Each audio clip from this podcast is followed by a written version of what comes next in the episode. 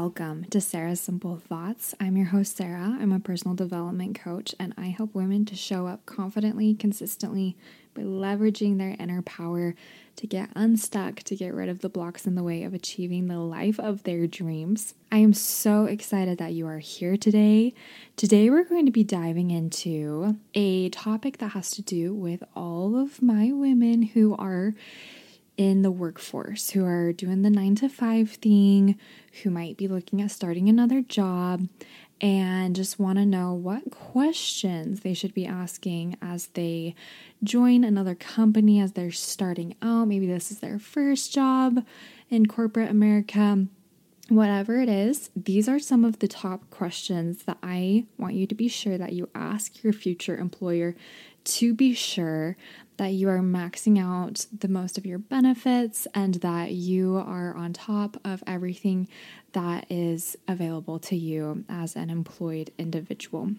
So, as an employee, you have benefits that contractors don't really have. And so, as a W 2 employee, you have to be full time, usually, to be subject to these kinds of benefits. And they can make your life a lot easier if you know how to leverage them. So, let's say that you've gone through all the interviews and they say, Oh my gosh, you are awesome. We're very excited to give you an offer we want to have a call to answer any questions that you have. These are the questions that you're going to want to ask during that opportunity that they give you. Okay. So, number one is compensation. It really depends on the company. Some like to talk about compensation up front, others wait until the very end of interviews and then kind of reach that topic. It really just depends on the company, the company culture, um, the person from HR that you've been talking to, or alternative divisions of the company. Regardless, you're going to reach this topic eventually. And so I want to talk about that one first. So when they say, Oh my gosh, you're awesome what are your expectations regarding compensation? You're never going to put a number on the table first. I thought this was common knowledge, but it is very much so not, especially for women, members of the LGBTQ community, BIPOC. All of these folks tend to be taken advantage of um, because usually they're the first ones to put numbers on the table because we're a little bit less secure than some of our male counterparts. And so it's it's a little bit difficult. So how how do we handle this? Well, they say, "Okay, what are your financial compensation expectations?" You reply and you say, "What is the average for this position?" Like really short and sweet, just put it out there. They are legally then obligated to give you the correct number. And so, more often than not, they will ask you like, "Oh, what are you expecting regarding salary?" And, and I'll say, "Well, what's the average in your company for this position?" More often than not, this HR person will be like, "Oh, let me look it up one second because they want to double, triple make sure they're not giving out false information because they could get in trouble for that. They're going to look it up and they're going to tell you, oh, it's, you know, 53 47 an hour or they're going to say, "Oh, it's 90,000 annually" or whatever they're going to say, okay? Typically, if you're at this point where you're a full-time W2 employee, they're going to give you the annual salary number. And that might be kind of a transition if you've been kind of in the hourly workforce. So do the math and make sure that you're taking into account what your expectations are. Okay, so after you unlock that real number from them, then you can hopefully you've done the calculations beforehand. Like, okay, my current job is paying this much, and I have this much PTO, and I have this much, you know, health insurance benefit, and all the things. And they will hopefully give you a correct number that, or sorry, not a correct number, a number that you're willing to work with, and then based on your previous calculations, you can move forward with this job that you want. Okay. So that is the number one thing is that you want to double check on salary and make sure that it's hitting what you want. Okay. So after you're happy with salary, you're going to dive into some other questions. Okay. So, first one being Does 401k matching start right away or does it start after a certain period of time? Okay. Whoa, whoa, back up. What's a 401k? 401k is your retirement account. Okay. And I don't care how old you are, you need to contribute to your 401k because historically, you know, people have been able to retire because of pensions, because of social security and whatnot. Millennials and all of the generations after post millennial do not really have those same benefits. So we're going to have to retire with a lot. We're going to have to put in a lot more into our retirement accounts in order to retire successfully. Okay. So if you're 19 years old and you happen to be starting this amazing job, like I don't care, like contribute, max out your 401k. Why? Because of the reason I just said, but also secondarily, because it's usually free money. A 401k match means that typically for every dollar that you put in, the company will give you a free dollar. Okay. And it it goes into your 401k, you don't see it in your paycheck, and it's just it's just completely put away and so that you can only withdraw it for retirement, okay? So sometimes it's not dollar for dollar. Sometimes they will say, okay, yeah, we do 401k matching. It begins one year after you have started, after you've been employed by us for one year. We do 3% matching dollar for dollar, and then we go up to 5%, uh, 50 cents to 50 cents after 3%. Okay. So it just depends. Make sure you know the nitty gritties, but regardless, no matter what, it's pretty smart to always invest at least 10% of your paycheck into your 401k. And typically what that will look like is you will never even see that come come out of your pay, paycheck. Like you will never receive that money. They will take it out of your paycheck before you receive your direct deposit. Okay. And the reason why 401ks, why we love 401ks, are because they are tax advantaged. Okay. Like brokerage accounts, not tax advantaged. Now, what do I mean by tax advantaged? So when you receive your paycheck, all of that money is taxable. But with 401ks, they take out that money. And so when it's time for taxes, you know, you report to the IRS your W 2 income, all the income that you actually got deposited into your bank account. So you go to the IRS and you're like, look, I know that technically I make, let's say, 80,000 a year. However, I contributed 10,000 this year to my 401k. So really you get to only tax me on 70,000. Okay. And there's like, I get that's really overly simplistic. All my tax people out there are like, whoa, there's like different things that go into income that is taxable and whatnot. But for running, at the risk of running it very simplistically, overly simplistically, basically any money that you put into your 401k, they can't touch um, because it lowers your income. Now, there's lots about Roth 401ks, traditional 401ks. Look that up. That's a little bit, you know, past what we're talking about today. But just look into that and always just try to max out as much as you can on your 401k. Now, there are limits, okay? You can't contribute in excess or you'll get penalized. But it is quite a bit of money um, to max out your 401k. So for now, just focus on getting 10% out of your paycheck and into that 401k account. So the maximum contribution for 401ks is 22,500 until you reach age 50 and then you can do 30,000. So it would be wonderful if you could always max that out. That's what we're working towards. That should be the account that we max out first, most probably in most situations. Um, but for now, just do that 10% rule. Alrighty. Okay, so after we get all caught up on what the 401k looks like, we're going to ask about HSAs versus FSAs. Okay. Sometimes these are in tandem with the health insurance that you choose, sometimes they are not. Uh, but just ask, to say, okay, so do you offer HSAs or FSAs or both? What does that look like? And do you do company matching? Alrighty.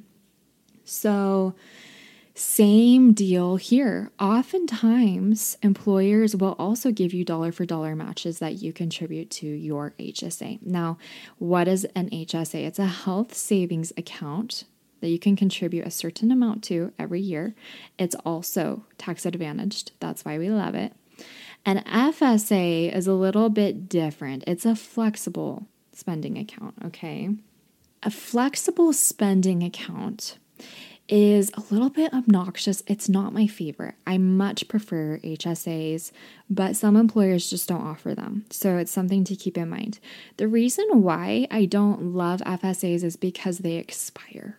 And what I mean by that is they will give you certain amount of money if they're matching you. You put in the money. It's it's technically just like a separate consider it like a separate bank account and typically you'll get a separate debit card but you can only use it for medical expenses okay? And so you'll start putting money in here. And what happens is they're like oh okay so all this money needs to be spent by the end of the year okay? And too often i see people like bracing. They're like, okay, do I have a medical expense I'm gonna need to save up for or not? What do I do? And so people will often be more conservative, which is fabulous. But then at the end of the year, they're spending on like this $700 first aid kit and like you know just like all these medical expenses because it's like a it's like a use it or lose it type of deal with FSAs. It's not it's not fabulous to say the least. Okay, HSAs, on the other hand, are incredible.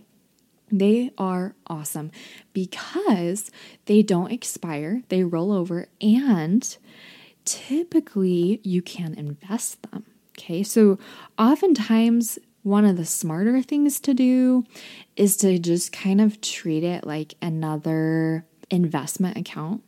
So put in the annual max and then invest it and just watch it grow. And you technically can use it for really any health related expenses. Okay, so this is like physical therapy, um, band aids from Amazon. If you go on Amazon, it'll say like HSA eligible, you know, and and you can use it. Technically, you can use an HSA for whatever the heck you want. It's just a matter of if you want to get in trouble or not. Okay. So, technically, you can use this debit card to go fill up your car with gas, but that is not going to be a happy thing. Do not do that. Do not do that because you're going to get in trouble. It is only only okay to use it for health expenses. But you'll you'd be surprised by like what is considered a health expense. Like you can go get your laser hair removal treatments done under HSA sometimes. So, literally, like, just always ask and always look it up. But just be like, oh, I wonder if this is covered under HSA if you're trying to use those funds. However, I feel like it's smarter to leave it there and to just use it as an investment account and watch it grow.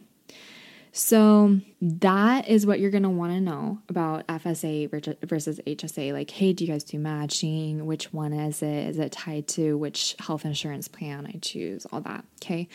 Also, just just double check your bases. This is the next question you're going to want to ask. That is usually a given, but just so you you know know that you're aware, just be like, okay, so obviously like health insurance dental insurance, vision insurance, liability. Uh, ask about professional liability. Some give it, some don't. Um, and then ask about disability insurance as well. Okay, so just just cover all your bases. Usually, health insurance is a given. Uh, in fact, it should always be a given. If they don't offer health, please double check who you are being employed by because I'm pretty sure it's illegal for them to not offer health insurance in some of these cases. So just double check your bases. And then dental is pretty common. Vision, I don't know. Sometimes, sometimes not. It's pretty common from what I've had in my experience, but that's not always the case. Okay, so just just double check all your insurances. Okay. And then after that, um, after you've covered all of those things, and there's no particular order you have to ask these questions. And usually I just jive with whatever the vibe is during the conversation and we go from there. But this is this is really the conversation you want to get down. You want to get down to business. You want to know exactly what's going on. Typically, you don't want to bring this stuff up right away in the interviews. It's not considered proper etiquette typically. So, but when they're like, okay, what questions do you have? Let's talk about this. Like, literally go all out. okay. So, after that, you're going to want to ask about relocation. If this is in a different city, they should usually pay for relocation. Not always, which sucks for some of these companies, they just don't pay it.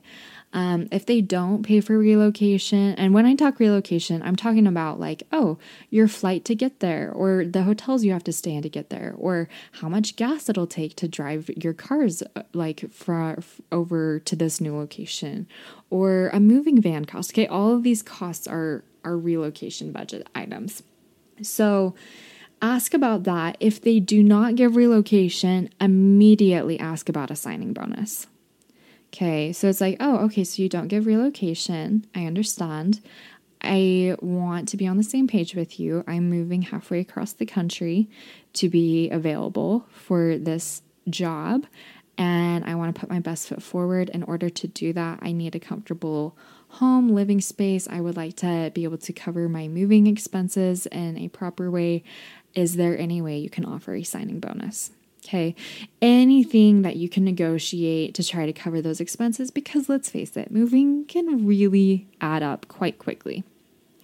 The next thing you're going to ask is about travel. This should have already been covered, but just double check. Like, hey, I was told during interviews that I would be traveling 10% of the time internationally or just within the country. Just want to confirm that that's the case and just, you know, make sure that you are all updated, up to speed on their expectations regarding travel. Okay. Also, ask if they are going to ask you to move in the future to your knowledge. This one's this one's kind of optional, but it's just good to know what they're thinking. Sometimes, you know, they'll train you in one part of the country and then be like, okay, now we need you to go head up this team in Arizona or wherever, you know, after training in Minnesota. So just like this also should have been covered during interview questions, but just in case, like make sure that you are on the same page. The following remaining questions are less about HR questions and more probably with the person that you're interviewing with, the supervisor, the team lead. So you're going to ask about your growth trajectory. Again, this should have been covered in interviews, but just double check. Like, hey, okay, so I'm joining the company now, and then what does my trajectory look like? Like, how soon will I be in upper management? How soon will I be like at X position, whatever it is? And just be sure that like you are on the same page with this as well. Ask about guaranteed raises, ask about optional raises, ask about promotions, okay? Some companies are very rigid and they have it all laid out already. Okay, well, you need to be with us for one year and then we'll consider you for a 5% raise after you finish this training. And then two years after that, like it's very rigid. Other companies, you have to be kind of more I don't know if aggressive is the word, but you have to be a little bit more out there and be like, no, I want this promotion by this time. What do I need? What do you need for this to happen? And you really just need to like ask for it. Again, like these are kind of questions that should have been asked before, but if they haven't already, ask them now, okay? So, ask about annual promotions. Typically, US average is about 3% annual raises, right? This is to keep up with inflation, supposedly, uh, which it doesn't really, which is why we invest, right? But make sure that you kind of know what that looks like. We're always going to negotiate annual raises. We're always going to try to get them more than that 3% or what have you. However, it's it's good to know what you're stepping into, what the company culture is like on that front. Also, they might do semi annual, they might do annual. Like it just asks about performance reviews and annual salary raises, right? in conclusion, just be sure that you are on the same page about like when you're getting compensated, okay? Uh, for example, if you are used to being paid weekly and now you're being paid semi weekly, like that might impact some of your budget items or not. I don't know. Did I say semi weekly? I meant semi monthly. Just know what you are up against, what your pay structure looks like, okay? Then you're gonna ask about PTO. Okay, this is like disguised compensation, is your PTO and your sick days. Okay, why is it disguised compensation? Well, because you're not being paid for each hour you're working. They are paying a lot of costs for, for you to be an employee. They're paying uh, for you to get cheaper health insurance, and they're paying for you to be able to have time off. In other words, they're paying to be able to provide for you in a way that contractors are not provided for. For example, if you're a contractor, you are not going to get health insurance. You are not going to get company equipment. You're not going to get a work laptop. And you are certainly not getting PTO or holidays off. Okay this is for employees. So it's kind of this hidden thing because it's like, oh, yeah, like I get paid X amount per year, but on top of that, I get X amount of time off. PTO can look very different, very, very different. If you are just entering the workforce, you probably are entitled to probably an average of two weeks of PTO and it will increase the longer you stay at the company typically. If you are in the tech industry or a startup industry, just anything like that, you might be entitled to unlimited PTO, which, in my personal opinion, is the coolest thing because if I had to guess, I have not read studies on this yet, but it is a significant boost to company morale and it shows a lot of trust in your employees, which I'm all about. Um, but ask about PTO. Know what you are getting yourself into. Because at the end of the day, PTO is important because you want to be able to go to grandma's funeral. You want to be able to take the beach vacation. You want all of these things without having to worry about your income being stopped. And if you can take advantage of your PTO in a smart way, then that will be possible. Now, I don't want to hear all you guys saying like, "Oh, like, yeah, PTO, that's for the week. I I'm a hard worker." Forget it, okay? Please take your PTO. It's in the company's best interest, it's in your best interest, it's in your family and loved ones' best interest. Please do not let your work own you, okay? Take your breaks. And if you are in a company culture that is very discouraging of PTO, let's think twice, okay? Because PTO, taking breaks, it's all very, very, very important. So, once you figured out how much PTO you have, you can go ahead and like map out what your goals are for that year if you want to hit some countries or not, or go spend time with family. My biggest advice with PTO is to always pair it with a holiday. For example, if you go over Memorial Day weekend, let's say that you leave the office at, you know, Friday afternoon you catch a flight on Friday, then you have Saturday, Sunday, and the holiday on Monday without even taking any PTO yet. And then you can take Tuesday, Wednesday, Thursday, that's three days of PTO. Ask if you can work remote on Thursday or Friday. And then you can do Saturday, Sunday, and then be back in the office on Monday. So, like, see how you can maneuver, see if you can really take advantage of those holidays and pairing PTO with it because it'll stretch it a little bit further. Okay. Also, don't be afraid to take sick days for physical or mental unwellness. Okay. Take advantage of those. You are literally, that is part of your compensation package. Okay. It's like if the company was like, okay, here's $400 you can use it whenever you want in the form of time. And you just leave it on the table. Not smart. Use it, okay? It's part of your compensation package. All right. If you are not happy in negotiations when you negotiate your salary, because it's, notice how I said when you negotiate your salary, not if. You always negotiate your salary. Always, always, always, always, always. Always. there is never, ever any reason not to negotiate always negotiate for higher. When you're negotiating for a higher salary, sometimes you can kind of maneuver the benefits.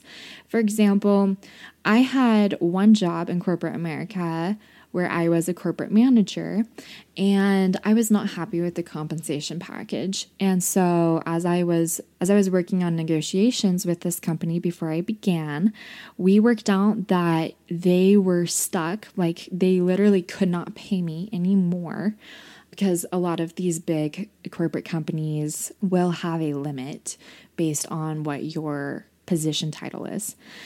So, what we did instead is I said, okay, well, you can't pay me more. That's fine. I understand. Can I have every Friday off? Can I have basically, can I have more PTO? And they said, you know what? That'll work. That'll work fine for us. And I said, great. So that way, I'm not technically getting paid more, but I kind of am because I increased one of the levers on my compensation package. Okay. So there's lots of options.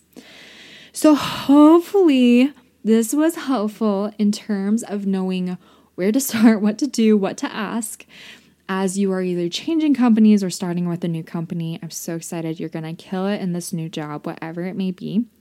Please let me know if you have any questions.